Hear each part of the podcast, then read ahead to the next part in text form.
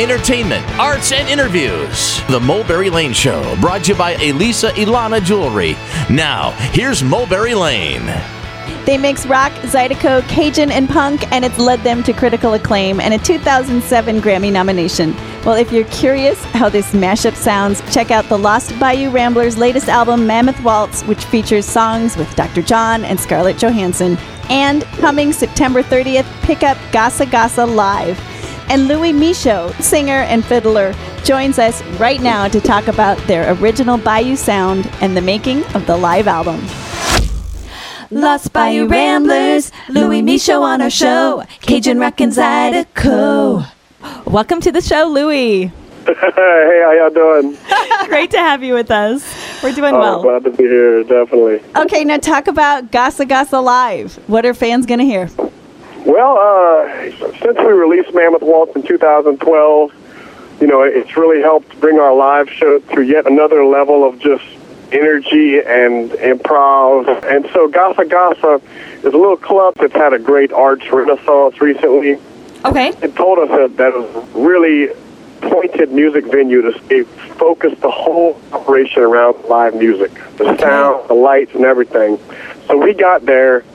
We had an amazing show. We played four shows that day. Actually, it was it was the third of four shows that day, and it was 11 p.m. And after we finished the show, they said, "Hey, uh, did we tell you we recorded the show?" we were like, Oh, wow. we were like, oh man, that's that's so cool. Y'all recorded the show. Our drummer happens to be one of the best, in my opinion, one of the best engineers in Louisiana, and our our bass player, who's our producer as well. They're actually cousins, Eric Heigle and Korey Richey. Okay. They got their hands on the tracks, and they let me listen, and we all were pretty blown away, and said we have to release this. Okay, so that's how it came about. You know, you're lucky to have that depth of talent within the group. Man, the relationship that we formed with Korey Richey in making Mammoth Waltz, and before he was our house engineer on, on Vermilionaire, which is how we met him. Okay. And then we ended up producing Mammoth Waltz. It's just been a great relationship. They're an amazing duo to have within with the band guys, for yeah. sure. You know, it's so cool that you went into this live album not even knowing that you were doing it.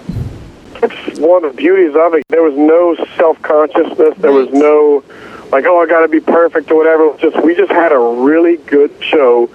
And you know how you have those shows? Like, Man, I wish someone would have filmed that Yes. and recorded whatever. And this one, it just was so natural and so live. And like I said, it was the third out of four shows that day. So you can imagine we were pretty warm up Yeah, in, in Yeah, the pretty loose. in the Yeah. motion. Yeah. That's very cool. So now the Mammoth Waltz. Now that album kind of was a departure for you from more of the traditional stuff, and I, I read where you said you kind of mashed up all of your influences, musical influences from your whole life. So, what brought you to that point, and how did that come together? Andre and I grew up basically in a family band called Les Frères Michot, the, the Michot brothers. Okay. And all traditional Cajun, you know, stand-up bass, acoustic guitar, triangle, accordion, so real traditional. At the same time, we were playing, you know, rock and roll, psychedelic guitar, Jimi Hendrix blues, and all kind of stuff. They were different worlds, you know. On one hand, you had all the music that you were learning and playing with your friends, and then on the other hand, you had this music you play your family. We didn't even know. Once we got to that like 18 or 19 year old mark, we realized how amazing it really was. Uh huh? You appreciated it in a whole new way. Exactly, and we started playing lead instruments, and then just happened to start Lost Bayou Ramblers when I went in '99, and we just really went into that, you know, really explored our roots with the Cajun music. And 10, 12 years later, our live show had progressed so much, and we'd really started bringing a lot of these influences in for rhythms, and our drummer was bringing a lot of funky stuff in, and, and just really having fun with and improvising a lot. You know, we really felt it was time to take what we do live, take the real interesting, funky, old, old Cajun music as far back as we could look. There's a lot of old styles and old rhythms and song styles that really don't exist anymore. You know, Okay. Wow. they only exist through these old recordings and Okay. certain old people who remember them and stuff. And uh, so we went back to these almost extinct kind of Wow. styles of music. When you listen to them, like, man, this sounds like something cross between Acadian, European, Indian. Like it is really amazing, amazing old songs and such. And we took that, and then we took our own influences, you know, like psychedelic rock and roll and blues and all that, and songwriting, and we put it all together in a bunch of different ways, and really took our time going through the songs and exploring sounds and such. And that's basically what Mammoth Waltz is. It's, it's putting together all of our influences. Well, you've got it tuned here to the Mulberry Lane Show. And right now we're talking with musician and vocalist Louis Michot of the Cajun hybrid band Lost Bayou Ramblers.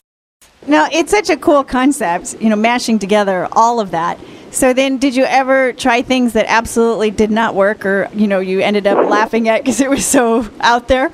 Yeah, definitely. That's yeah, exactly. That's the, one of the parts in experimenting so much that you come across things that you're like, well, I'm glad it was fun to try that, but let's definitely not use that. you know?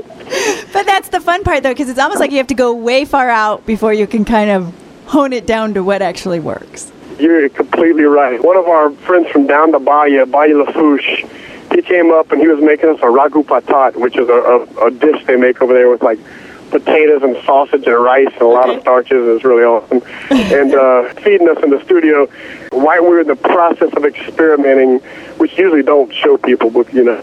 Yeah. And, uh, and he goes, "Gonna take it too far, man."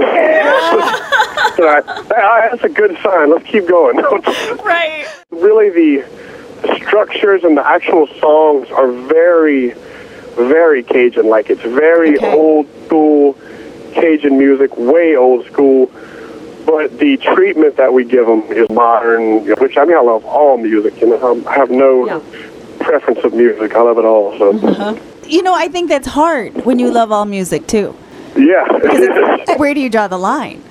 definitely. Yeah, it's so much you can be drawing influence from, and at least it ends up kind of being something that is unique to us and not trying to sound like something else. So. Yeah. So, did you all pretty much agree on what works, or were there disagreements that someone really loved something and you all thought, oh no, that can't go?